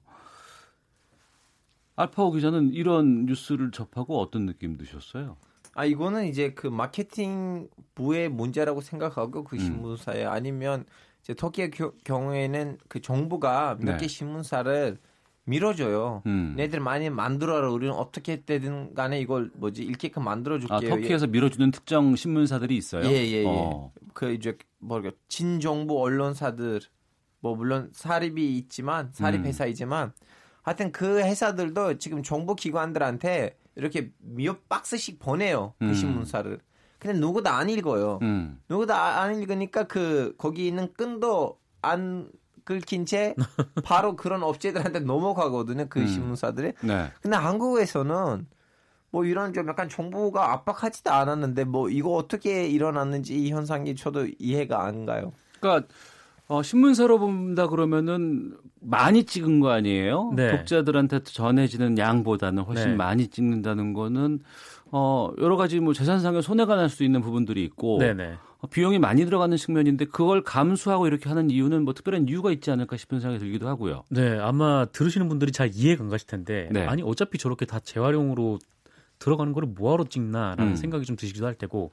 근데 이게 그 신문사들은 계속 그렇게 해왔던 게 뭐냐면은 이게 발행 부수에 따라서 음. 이 광고비가 책정이 되는 측면이 있거든요. 아, 그래서 아, 신문 발행 부수가 있군요. 네네. 음. 그러니까 어. 한 100만 부를 발행을 한다라고 해야 아, 이 신문이 100만 부가 뭐 전국에 퍼지는구나라고 예. 생각을 하고 이 광고 단가가 정해진다는 음. 거죠. 근데 음. 우리나라는 이제 뭐 구독료가 그렇게 뭐 그렇게 높진 않고 뭐 이런 문제들이 있으니까 광고료에 이제 수입을 많이 의존을 하는데 요게 그냥 좀 적게 찍겠다. 그러니까 제작비를 아끼기 위해서 적게 찍겠다라고 하면은 뭐 제작비가 아껴지는 건 좀 조금이고 근데 광고비가 떨어지는 건 더 많으니까 음. 이게 부득이하게 그냥 바로 계란판으로 보낸다고 해도 이거를 계속 많이 찍어왔다는 거예요. 네. 어. 이거를 대체 어디다 갖다 버리냐 뭐 그런 얘기는 많았는데 이게 계란판을 만드는데 간다는 거는 저는 처음, 처음 들었습니다. 예. 과거에는 집집마다 매일 아침에 신문이 왔고 네네. 그것을 그 아이가 가져다가 아, 아빠한테 전해주는 게 아침에 하나의 일과였어요. 네. 지금은 그런 집이 거의 없잖아요. 네. 맞아요. 네. 네. 신문 구독자 수가 급감하고 있는데 뭐 수치가 좀 나온 게 있어요? 네, 이게 뭐 심각한 수준인데 이게 독자 수는 각 매체의 뭐 영업 비밀인데다가 뭐 유일하게 이걸 가늠해 볼 수 있는 게 뭐 ABC 협회의 음. 유료 부수인데 네. 여기는 좀 이상한 뻥튀기가 있어가지고 어. 그래서 제가 말씀을 드리고 싶은 거는 이 한국 언론진흥재단이 발표하는 네. 이 종이신문 정기 구독률 추이라는 통계가 있습니다. 음. 이 통계를 보면 극명하게 드러나는데요. 어, 2010년의 경우에는 이 종이신문 구독률이 29%였어요. 그러니까 어. 이게 가구 기준이거든요. 그러니까 네. 10가구 중에 3가구는 신분을 봤다라는 네. 건데 이게 2011년에는 24.8%한 5% 정도 떨어지고 2013년에는 20.4%, 2015년에는 15.3% 이렇게 급격하게 떨어지네. 줄어들다가 음. 심지어 작년에는 얼마까지 나왔냐면은 9.9%가 나왔습니다. 네. 그러니까 10가구 중에 지금 한 집이 볼까 말까 한다라는 어. 거예요. 그러니까 그만큼 신문을 보는 사람들이 음. 많이 줄어들었다라는 거죠. 예. 터키에서도 종이 신문 많이 줄어요? 예, 많이 줄었는데요. 우리 회사가 없어졌지 않았다면 어. 이걸 어떻게 극복했냐면 왜냐면 우리 회사가 터키에서 제일 처음으로 인터넷 신문을 낸 회사이거든요. 음. 동시에 이제 인터넷 발달되면서 지면지를 사람들 아, 안 구매 안 하려고 하다가 우리 회사가 아, 우리는 그래픽으로 가야겠다. 왜냐하면 아무리 컴퓨터로 판다고 본다고 음. 해도 스마트폰으로 본다고 해도 이렇게 신문지 이렇게 크잖아요. 네네. 그럼 거기에다가 우리는 진짜로 한꺼번에 눈에 딱 튀는 그러한 그래픽 작업을 제대로 하면 사람들이 우리 심, 그 사건들, 그 경제적인 문제라든가 아니면 안전, 그 안보, 중동의 정세 아니면 내전, 음. 이런 뭔가들을 사람들 신문을 통해서 보려고 하지 않았을까. 그래서 좀 약간 2000, 2007년, 2008년 때는 본격적으로 그 디자인에다가 집중을 하다 보니까 우리가 50만 부였다가 100만 부까지 올라갔어요. 근데 어. 터키에서는 100만 부라면 터키 그 지면지 시장의 한 3분의 3분의 1이에요. 음. 그러다가 미국에서도 상을 몇 번 이렇게 이어서 땄는데 물론 없어졌어요. 그 회사가 우리 회사가. 근데 이제 제 결론이 뭐냐면 이제부터는 좀 약간 시각 그래픽에다가 신문사들이 좀 더 집중을 해야 되지 않을까. 왜냐면 한국 신문들 보시면 한겨레 말고는 다 똑같아요. 색깔하고 구도가. 음. 한겨레도 살짝 초록색을 써서 그러는데 어떻게 보면 다 디자인이 서로 서로 비슷해요.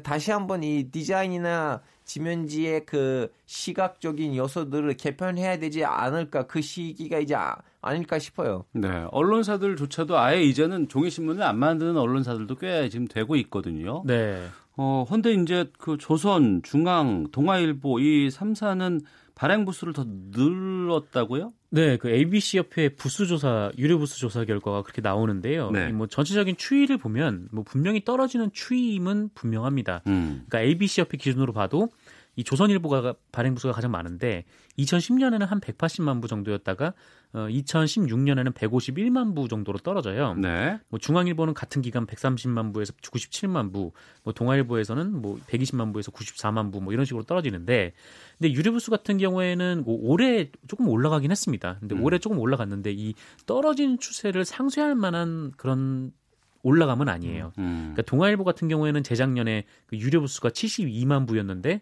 뭐 작년에는 73만 부.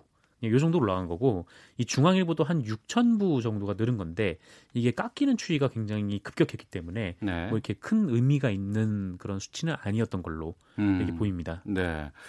우리나라에서 이제 언론 매체 관련해서 이제 여러 가지 뭐 설문조사를 한다거나 뭐 평가를 할 때 요즘에 올라오는 것 중에는 이제 포털이 이제 등장을 하기 시작했어요. 네네. 뭐 네이버라든가 다음 음. 같은 이런 것이 언론의 영향력으로 지금 등장을 할 정도인데 지금의 이런 상황에서 종이 신문의 몰락에 대해서 두 분은 어떻게 보실지 장기적으로 아예 이게 봤을 때 종이 신문이 사라지는 건지 먼저 알파고 기자부터 어떻게 제가 왠지 말하면 선배한테 말할 여지가 안 남을 것 같아서 선배가 먼저 얘기하시죠. 오, 자신감은 뭐죠 저거?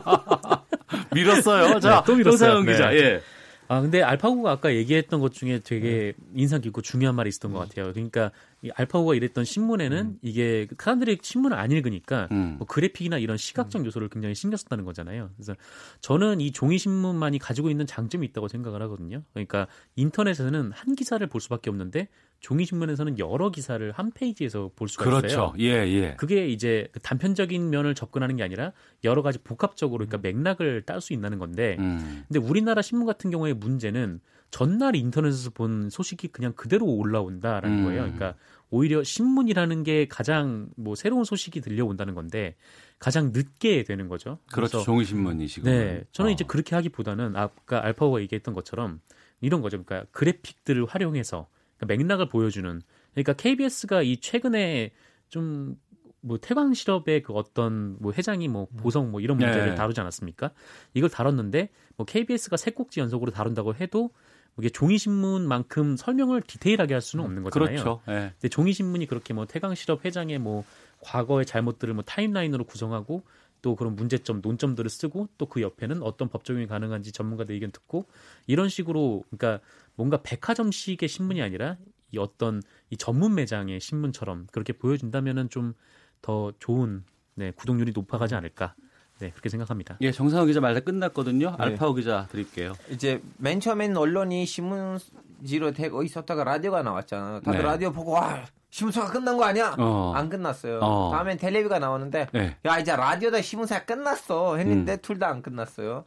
지금 인터넷이 나왔는데 저는 라디오가 사, 그 신문지가 사라지지 않을 거라고 생각해. 단 지금 이 인터넷 때문에 신문사들이 이렇게 흔들리고 있는데 그 흔들린 것을 극복하는 회사들이 살아남을 거고 거기에다가 대안을 만들지 못한 회사들은 사라질 음. 거라고 봐요. 네. 그래서 저는 신문사들이 사라지지 아, 않을 거겠지만 일부 신문 회사들은 없어질 거라고 봐요. 음, 옥석 가리기는 이루어질 것 같다는 네. 의견으로 가름하겠습니다. 정상근 전 미디어오늘 기자, 자만 아메리카의 알파고 시나씨 외신 기자와 함께 한 주간의 미디어 비평 watchdog 감시견 코너 진행했습니다. 두 분 말씀 고맙습니다. 예, 고맙습니다. 고맙습니다. 헤드라인 뉴스입니다. 재작년에 집을 팔아 10억 원 이상 차익을 남긴 서울 시민 중 절반 이상은 강남 3구에 거주하는 것으로 나타났습니다. 최종구 금융위원장은 오늘 국회 정무위 종합국정감사에서 대출 중도 상환 수수료 인하 방안을 강구하고 있다고 밝혔습니다. 정경도 국방부 장관은 우리 군이 주도하는 연합 방위 체제를 구현하기 위해 전시작전 통제권의 안정적 전환 여건을 조기에 구축할 것이라고 밝혔습니다. 해상 작전 헬기인 와일드캣 기종 도입 과정에서 뇌물을 받은 혐의 등으로 재판에 넘겨졌던 최윤희 전 합참 의장에게 무죄가 확정됐습니다.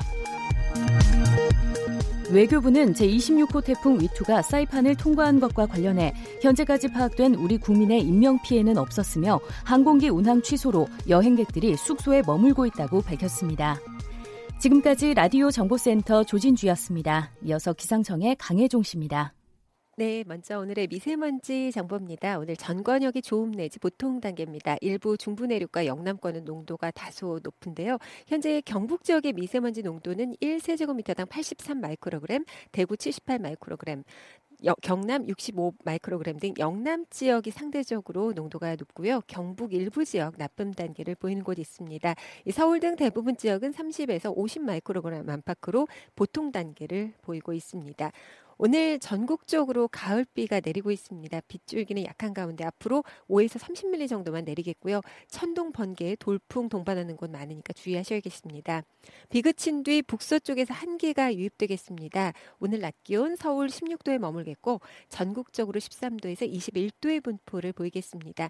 내일 서울의 아침 기온은 7도, 모레는 5도까지 뚝 떨어지면서 내일은 일부 중부 내륙과 산지에 아침 기온이 내려가면서 서리가 내리거나 얼음이 어는 곳이 있으니까 끝까지 주의하셔야겠습니다. 내일 서울의 낮 기온 역시 13도에 머물겠습니다.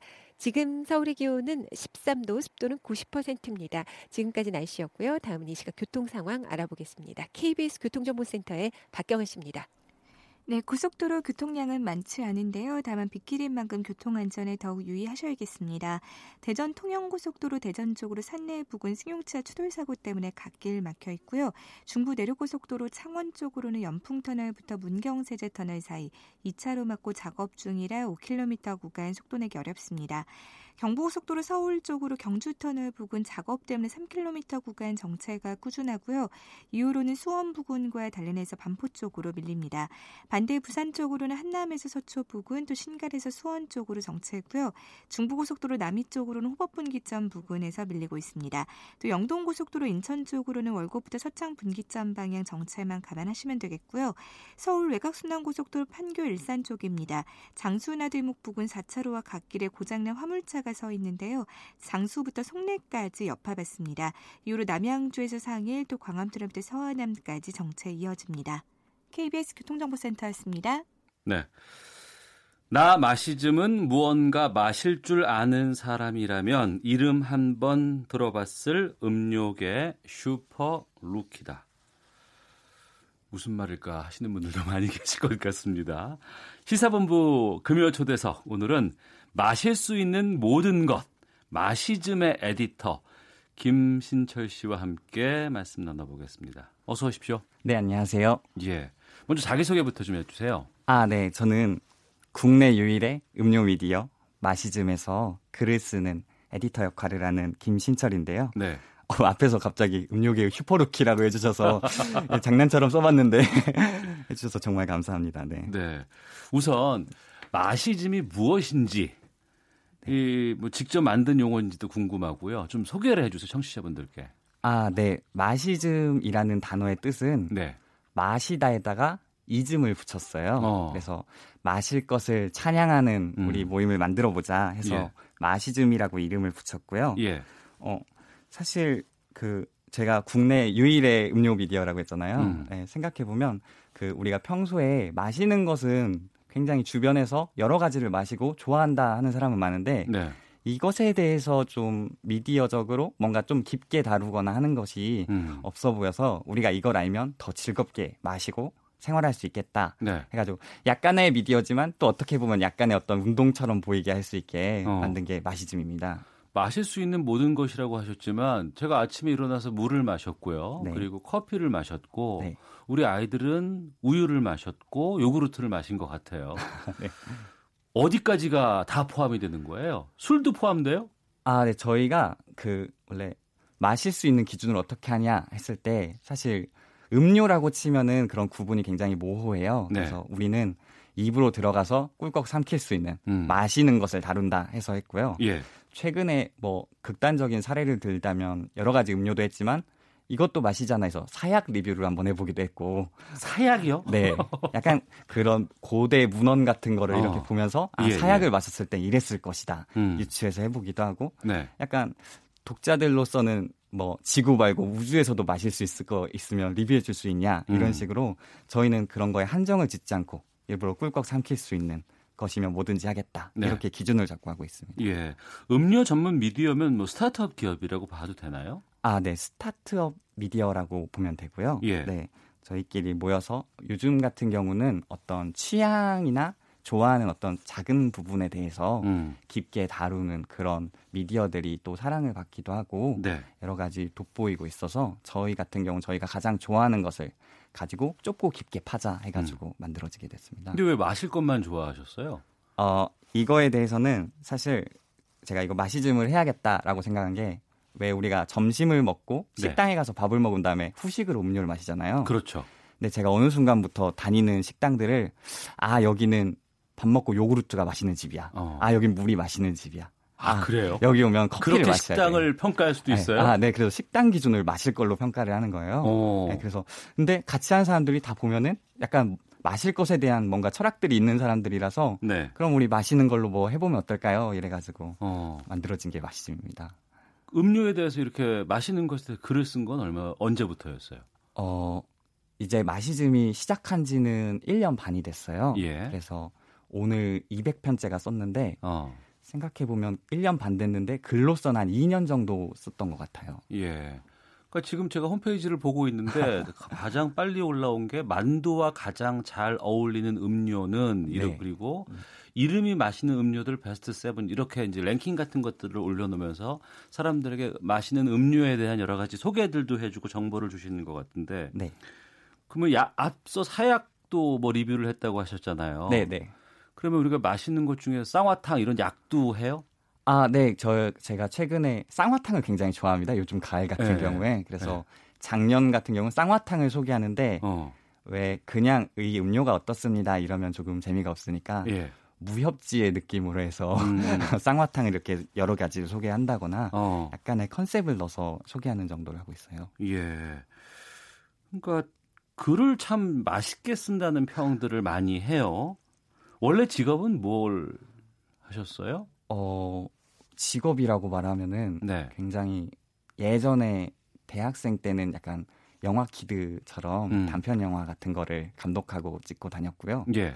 어, 그 뒤로는 약간 이런 라디오 같은 PD 준비를 조금 했었다가 음. 이렇게 미디어 스타트업을 시작하고 서점을 또 운영하고 네. 하면서 같이 마시즘을 했어요. 어. 좀 한 5년 사이에 굉장히 여러 가지를 해본 것 같습니다. 예. 같이 일하시는 분들은 몇 분이나 계시고 그분들도 같이 지금 이렇게 이 곳에 전념하면서 전업으로 하시는 건가요? 아 지금 마시즘이라고 했을 때 그거 콘텐츠를 생산하는 사람은 음. 한 3 명 정도가 같이 모여서 하고 있고요. 네. 대신 근데 이런 외적으로 여러 가지 일이 들어가요. 촬영이나 뭐 최근엔 영상 같은 것도 찍어보고 싶고 이럴 때마다 음. 주변에서 알고 있는 그런 도와주시는 분들의 힘을 받아서 음. 하고 있어. 저희가 뭐 몇 명입니다 이렇게 하기는 조금 그런 것 같아요. 네. 네. 어, 쓴 글을 보면 딱딱하거나 분석적인 것보다는 친근하고 편하고 아 그래 내가 그 생각을 했었어라는 네. 그런 느낌들을 잘 많이 담고 있는데 좀 본격적으로 마시즘에 대한 이야기를 좀 해보겠습니다. 리뷰, 히스토리, 랭킹, 기획 시리즈 이렇게 나눠져 있는 것 같은데, 네. 그러니까 소개할 음료들을 선정하는 기준들이 있어요? 어 음료들을 선정할 때 일단은 뭐 월마다 같이 모여서 이야기를 하지만요. 네. 개인적인 기준으로 저는 음료를 맛있다 맛없다 보다는 음. 어 이거 재밌겠다 이렇게 생각을 하는 것들을 많이 가져오고 예. 또 왜 우리가 음료를 맨날 마시는 것만 마시는 게 아니라 음. 여러 상황에서 마시는 음료가 다를 수가 있어요. 예. 그래서 무슨 예를 들면 최근에 곧 올 할로윈 같은 경우는 어 할로윈에 뭐 어울리는 음료가 뭐가 있을까? 음. 그래서 상황을 미리 생각해 놓고 음료를 찾아보기도 하고 예. 약간 전지적 음료 시점 이렇게 생각하시면은 음. 그렇게 좀 세상을 보면은 할 게 많다. 그래서 열심히 하고 있습니다. 근데 이런 글을 쓰려면 많이 마셔야 되잖아요. 아, 네, 맞습니다. 얼마나 많이 마셔요? 영업 비밀이지만 예. 요즘에는 이렇게 글을 쓰기 시작하면서 어. 평일에는 많이 마시기는 마셔요. 예, 예. 최근 같은 경우는 메론 맛 음료를 한번 마셔봐야겠다. 예. 비교를 해봐야겠다. 이거 다 모아놓고 어. 마시니까 약간 네. 땀에서도 메론 향이 나는 것 같은 거예요. 그래서 땀에서도 예, 아 이렇게 음. 몰아서 마시는 거는 좀 요즘에 들어서 체력 조절을 해야겠다 네. 이러면서 물도 잘 마시고 어. 건강을 위해서 하루에 어느 정도를 마셔야 내가 괜찮게 살 수 있을까 이런 음. 것좀 계획적으로 마신다고 나름 얘기를 하고 다니고 있거든요. 네, 네. 근데 다른 분들에 비해서는 좀 많이 마시고 어. 많이 관리를 하는 편인 것 같아요. 네. 건강에 문제는 없어요? 제가 글 쓰는 게 나름 열심히 힘이 드는 일이니까 예. 그것 때문에 건강에 문제가 있지 않을까 하고 어. 검진을 받았는데 굉장히 괜찮다고 그래서 꾀병이었구나 어. 네, 이러고 있고요. 그 뭐 자일리톨 워터, 벚꽃 음료, 바밤바 라떼 이런 그 신상 음료들이 참 많이 있다는 얘기를 들었어요. 네. 맛이 없었던 사례도 많죠. 어, 저는 그 맛이 없다고 표현하진 않고 음. 아 맛이 재밌네요. 아니면은 아. 뭐 최근에 너무 극단적인 음료 같은 경우는 음. 맛이 너무 힘이 세서 일어날 수가 없겠네요. 뭐 이런 식으로. 아, 맛이 없다는 얘기는 안 하고. 네. 네. 어. 많은 독자분들에게 소개할 때 정말 맛없는 음료는 소개는 안 하고요. 네네. 네. 대신 인생에 한 번쯤은 마셔봐도 좋을 맛 이러고 음. 두 번은 좀 이런 식으로 네. 소개를 하고 있습니다. 네. 저 어렸을 때 참 기억에 나는 추억의 음료들이 지금 막 떠오르고 있어요. 네. 그러니까 잠깐 팔렸다가 사라진 음료들도 꽤 많이 있지 않겠습니까? 또 글을 썼던 음료들 중에서 내가 쓰고 네. 났더니 상당히 많은 사람들에게 전파되고 성공하는 그런 음료들이 있을 것 같기도 하고. 아, 저희가 만약에 이렇게 소개한 음료가 예. 역주행을 한다거나 음. 이러면 정말 좋을 것 같은데 네. 뭐 그런 경우는 또 아직은 성장하는 단계라 잘 모르겠고요. 음. 대신에 기억에 남는 거는 좀 독특한 음료 중에서 네. 어묵 국물을 차처럼 티백으로 만든 회사가 있었어요. 아 그래요? 어묵 티백이라고요. 오. 어. 그것과 최근에는 라면 국물을 또 티백으로 만든 곳이 있었어요. 오. 어. 저는 어 이건 너무 재밌어 하고 소개를 했는데 예. 그 만든 당사자들이 어. 그 다음에 연락이 온 거에 너무 고맙다고 아, 자기들 예, 예. 거를 이렇게 소개해줘서 어. 너무 고맙습니다 이렇게 네. 연락이 와서 그럴 땐 좀 뿌듯하고 요즘 같은 경우는 음료를 새로 런칭하시려는 분들이 어. 가끔씩 연락이 오기도 해요. 예. 네, 이런 거 어떻게 생각하세요? 음. 그러면 그러니까 뭐 중장년층이 기억하고 좋아했던 음료들에 대해서도 리뷰를 쓰셨죠. 아, 네, 네. 어떤 것들이 있었어요? 어, 제가 90년대 음료 이렇게 얘기해서 예. 그래, 한국 쌀을 파듯이 어. 뭐 환타 뭐 이런 것부터 시작해서 예, 예. 뭐 식혜나 어. 아니면 뭐 바카스 아까도 얘기했었고 예. 뭐 그런 90년대 좀 히트를 쳤던 음료들을 음, 음. 가지고 그게 왜 어떻게 생겼나 어떤 네. 일이 있었나 음. 한번 역사를 쭉 훑어본 적이 있었어요. 네. 그런 곳에 대해서는 중장년층의 향수 같은 것들 좀 올려주셔서 상당히 좀 좋게 생각하시는 분들도 많이 계실 것 같고 네. 외국 음료들도 다뤄요? 이제 한 1년 반 정도 하니까 예. 그 국내에 있는 어떤 음료군에 대해서는 음. 이제 좀 많이 했다 음. 이런 생각이 들었는데요. 네. 웬만큼은 다 아. 마셔봤다 이제요. 네, 갈 길이 멀긴 하지만 예. 그랬는데 좀 독자분들이 왜 외국에서 보신 분이 자꾸 그런 여기 음료 이거 어때요? 이렇게 물어보시는 음. 분들이 있더라고요. 네. 실제로 외국에 나갔다가 오이맛 사이다를 막 사다 주신 분도 계세요. 오이맛 사이다가 네, 있어요? 네, 사이다가 오이 향이 어. 나는 아, 예, 예, 예. 그걸 사다 주셔서 어 이런 거 해볼까 해가지고 어. 시작을 했더니 국내에도 재밌는 음료가 많지만 예. 해외에도 굉장히 여러 가지 특색 있는 음료들이 많아서 음. 요즘에는 또 외국 음료들도 간간히 소개해드리면서 네. 그런 문화도 같이 얘기해주고 있습니다. 어, 그 외국이라고는 하지만 또 최근 남북 관계가 이슈 아니겠습니까? 네. 북한 음료도 리뷰를 해보셨어요? 아, 제가 외국 음료를 다른 분들한테 부탁을 해요. 네. 저희끼리는 파견된 요원이라고 얘기를 하거든요. 어. 북한 음료도 접촉을 해보려고 예. 중국 간 요원들에게 좀 연락을 해봤습니다. 음. 근데 왜 옛말에 함흥차사 이런 말 있잖아요. 네. 돌아오진 않더라고요. 아, 그래요? 아, 연락이 네. 없어요? 네. 어. 그래서 방송을 빌어서 예, 예. 네, 아는 분들에겐 구해다 주시길. 네. 어. 북한 하면 유명한 마실거리 중에서는 저는 이제 맥주. 아, 네. 네. 특히 이제 그 대동강 맥주가 네. 떠오르는데 그 평양에 있는 대동강 맥주 공장이 그 영국에서 그 이런 기계 같은 것들 네. 양조장 것을 가지고 와서 독일식 공법 이용해서 만드는 아. 라거 맥주를 생산하는 것으로 유명하다고 하거든요. 네네. 네. 그런 그 수제 맥주 열풍 최근에 많이 불고 있고 네. 북한의 이런 기술에 대해서도 좀 많이 관심을 좀 가져서 리뷰 같은 거 해주시면 좋을 것 같아요. 아, 네네. 네. 그래서 그런 특집도 한번 음.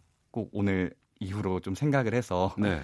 보여드려야겠다 싶고요. 음. 이렇게 일상에서 이런 거 어떠세요 하면은 그때 또 알아보면 또 그 세계가 넓어서 음. 음, 이 라디오를 빌미로 북한 맥주나 북한 음료를 꼭 해봐야겠다 네. 네, 싶습니다. 네. 어, 주량은 어떻게 되세요? 주량은 제가 어떤 뭘 마실 때 많이 마신다기보다는 예.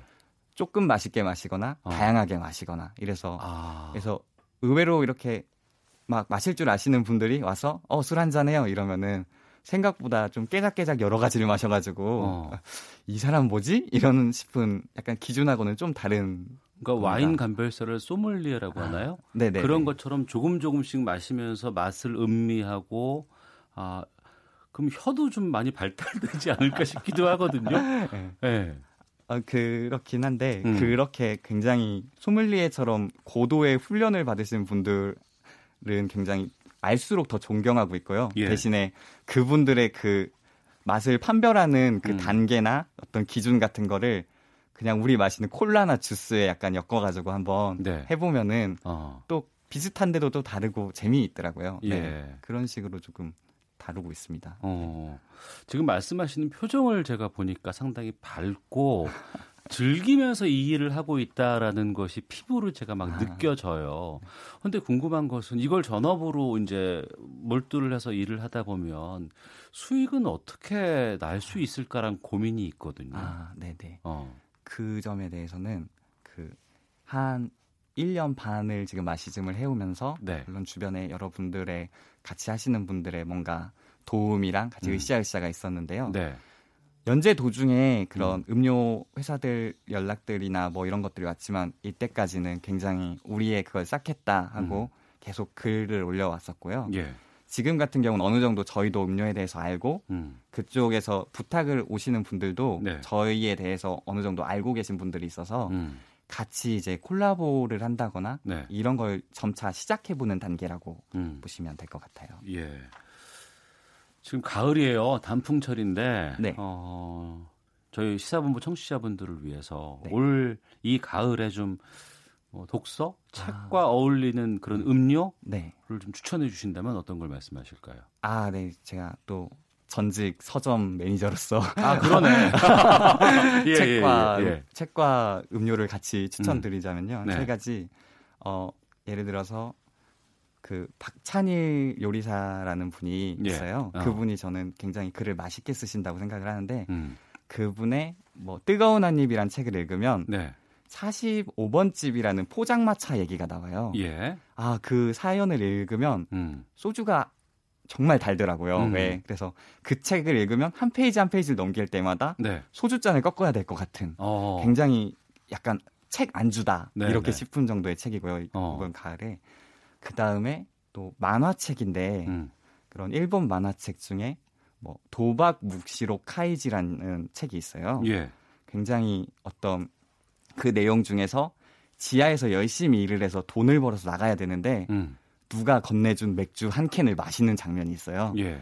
그래서 열심히 모아둔 돈을 맥주 한 캔을 마시니까 어. 안주를 사는데 다 써버리는 거예요. 예. 아, 전 그 장면을 보면서 어. 와 정말 맛있다. 예. 맥주 먹고 싶다. 이 생각이 어. 들더라고요. 예. 그렇게 세트를 추천드리고 마지막은 제가 그동안 1년 반을 써오면서 나온 게 아직 출간은 되지 않았는데 어. 마시즘 책이 또 나올 거예요. 예. 이 책을 가지고 편의점에 가면은 어. 이 그런 편의점에 있는 음료들이 굉장히 다르게 보이지 않을까. 어. 그래서 한 달이 걸릴지 뭐 어느 정도 걸릴 것 같지만 안 나온 책이지만 그 책과 음료를 또 추천드립니다. 네. 책과 어울리는 음료를 추천해 달라고 말씀드렸더니 음료에 어울리는 책을 추천해 주셨어요 지금. 그것마저도 재밌다고 제가 말씀을 좀 드려야 될 것 같습니다. 네. 어 근데 보니까 홈페이지 들어가서 보니까 글들이 참 길어요. 아 네. 요즘은 이렇게 길게 안 쓰는데. 아 그렇죠. 네. 네. 그 요즘에는 약간 글이나 아니면은 긴 글 특히에 대해서 잘 안 읽는다 이런 생각이 많은데요. 음. 제가 그동안을 운영해 보면서 느꼈던 것은 이게 어떤 형식이 아니라 네. 이걸 다루는 태도 음. 아니면 어느 정도의 진심이 느껴진다고 생각을 하고 또 독자분들이 생각보다 긴 글을 잘 읽더라고요. 음. 그래서 저희도 있잖 긴 글은 긴 글대로 음. 만들어 놓고 뭐 이제 와서는 조금 다른 방식으로 좀또 네. 친화적인 뭐 영상이든 뭐 사진이든 이런 어. 걸로 좀 표현을 해보고자 노력을 예. 하고 있습니다. 예. 네. 내가 좋아하는 일을 하고 계시잖아요. 네. 어, 끝으로 요즘에 어, 내가 원하는 일을 하지 못하는 분들이 참 많이 계시거든요. 아, 네. 그분들께 한 말씀. 아, 네. 사실 저는 마시즘을 하면서 물론 좋아하기도 했지만 이걸 하면서 이게 내가 얼마나 더 좋아하는지를 음. 알아가는 과정이기도 했다고 생각을 해요. 네. 저희 함께하는 모든 사람들이 음. 그 보통 우리 뭐 내가 뭘 좋아하는지 모르겠어 이런 고민이 많이 하시잖아요. 근데 내가 정말 거창하게 뭔가가 아니라 내가 일상에서 굉장히 좋아했는데 좋아하지 않았을 것 같은 그런 것들에 대해서 관심을 조금만 더 기울여도 내가 원하는 게 뭔지 정체성에 대해서 찾아가는 과정을 시작할 수 있지 않을까. 라는 게 제가 한 1년 반 먼저 시작한 걸로서 약간 말씀드릴 수 있는 것 같아요. 알겠습니다. 자, 마시즘의 에디터 김신철 씨와 함께 했습니다. 오늘 말씀 고맙습니다. 네, 감사합니다.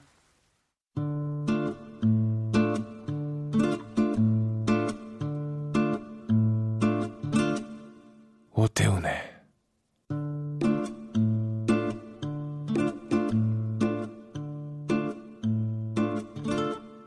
시사본부.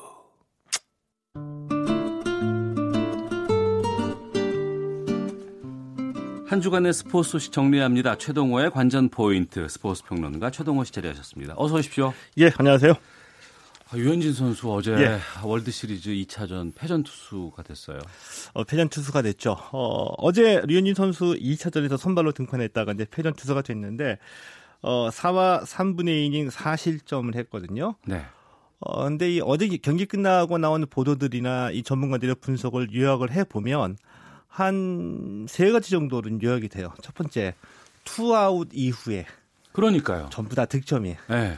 저는 이거는 어 이것을 두고서 뭐 공 하나가 아까웠다 이런 얘기를 하기도 하지만 제가 보기에는 이 투수가 등판해서 공 던질 때 네.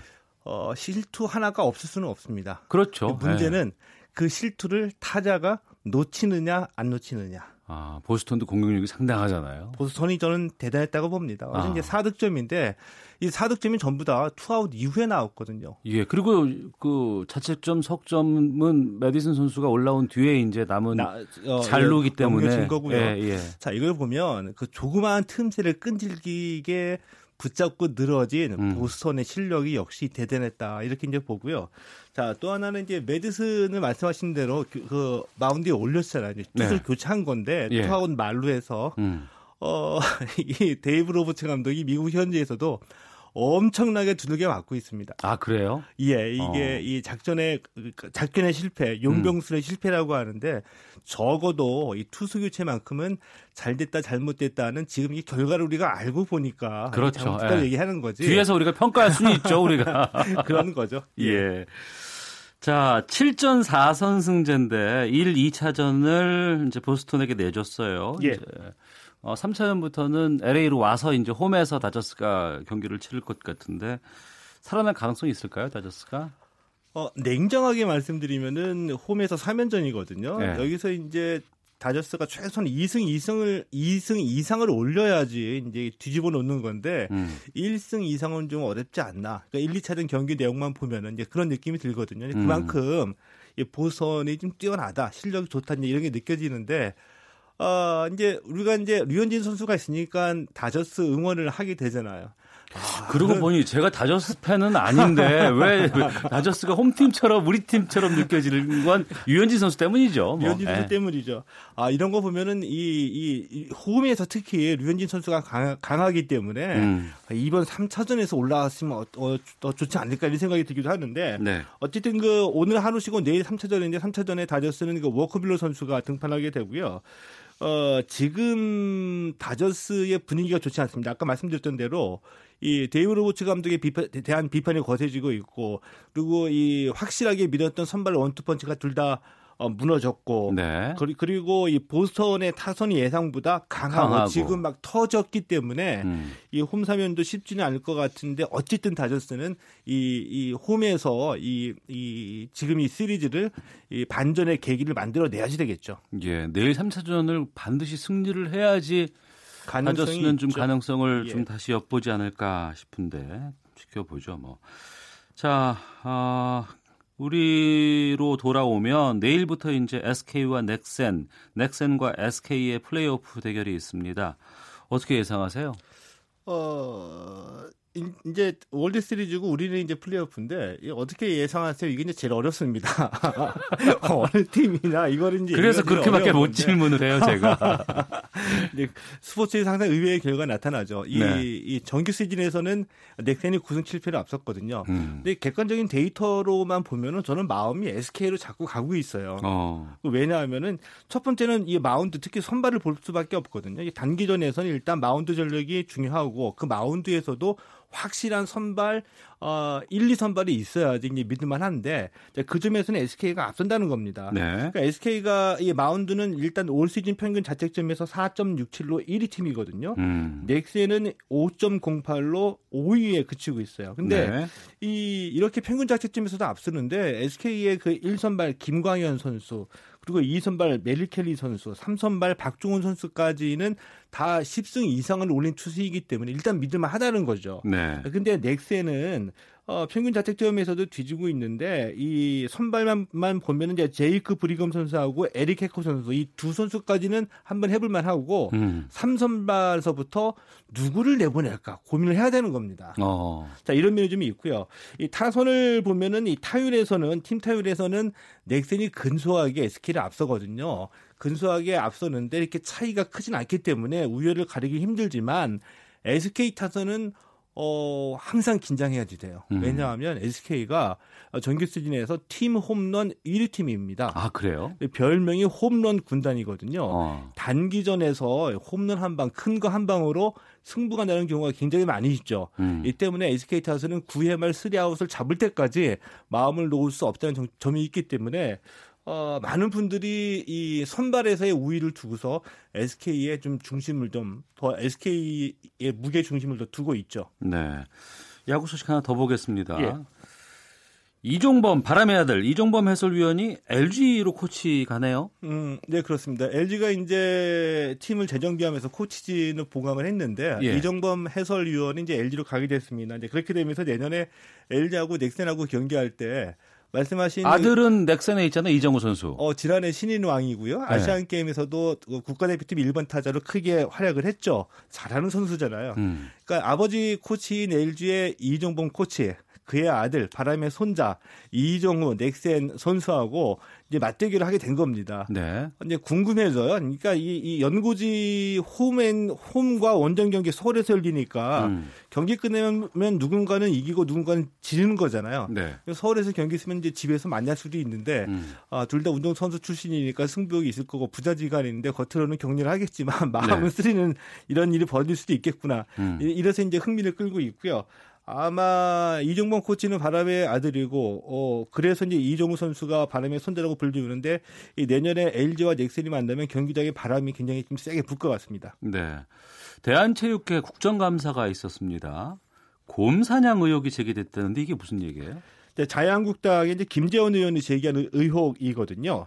국가대표 선수 촌장하고 체육회 간부들이 지난해 말에 이 전지 훈련 중인 대표팀을 격려하기 위해서 러시아를 방문했습니다. 그런데 이들 중에 한 명이 이 사냥한 곰 앞에서 총을 든 사진을 자신의 SNS에 올린 겁니다. 아, 본인이 올렸어요? 예, 그리고 어. 글도 올렸거든요. 네. 뭐라고 올렸냐면은 오늘 사냥에서 러시아 불곰 250kg 좋은 분들과 함께 이런 어. 글도 함께 올린 겁니다.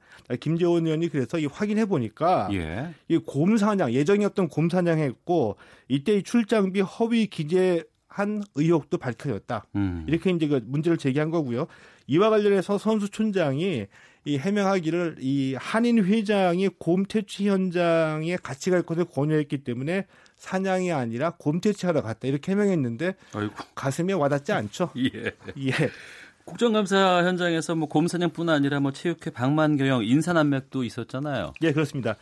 아, 지난해는 이 아시안 게임이 있었죠. 이때 이제 그 체육회가 이 참관단을 데리고 가겠다 이렇게 했는데 경비 등의 문제가 있으니까 문체부가 어, 규모를 줄여라 만류했었거든요. 이제 예. 그런데도 어, 이 체육회가 60여 명을 참관단으로 데리고 갔습니다. 이 중에 이 세종시에 금남면이라고 있거든요. 예. 이 금남면 체육회 사무국장이 포함이 됐습니다. 면 체육회 사무국장이. 예. 어. 근데 저도 듣기로 면 체육회 사무국장도 바쁘신 분이지만 음. 아시안 게임 참관단에 이런 분 이, 이 정도 직위까지 포함됐다는 것도 처음 들었고요. 음. 자, 이 외에도 이 이기은 대한체육회장이 이 차기 선거를 염두에 두고 이 선심 행정을 편 것이 아니냐 이런 의혹들이 강하게 지금 제기가 되고 있는 거죠. 알겠습니다. 자, 오늘 말씀 여기까지 듣도록 하겠습니다. 주간 스포츠 소식 짚어보는 관전 포인트 스포츠 평론가 최동호 씨와 함께했습니다. 말씀 고맙습니다. 예, 고맙습니다. 네, 오태훈의 시사본부 오늘 소식 여기서 마치도록 하겠습니다. 다음 주 월요일 12시 20분에 다시 인사드리겠습니다. 시사본부의 오태훈이었습니다. 안녕히 계십시오.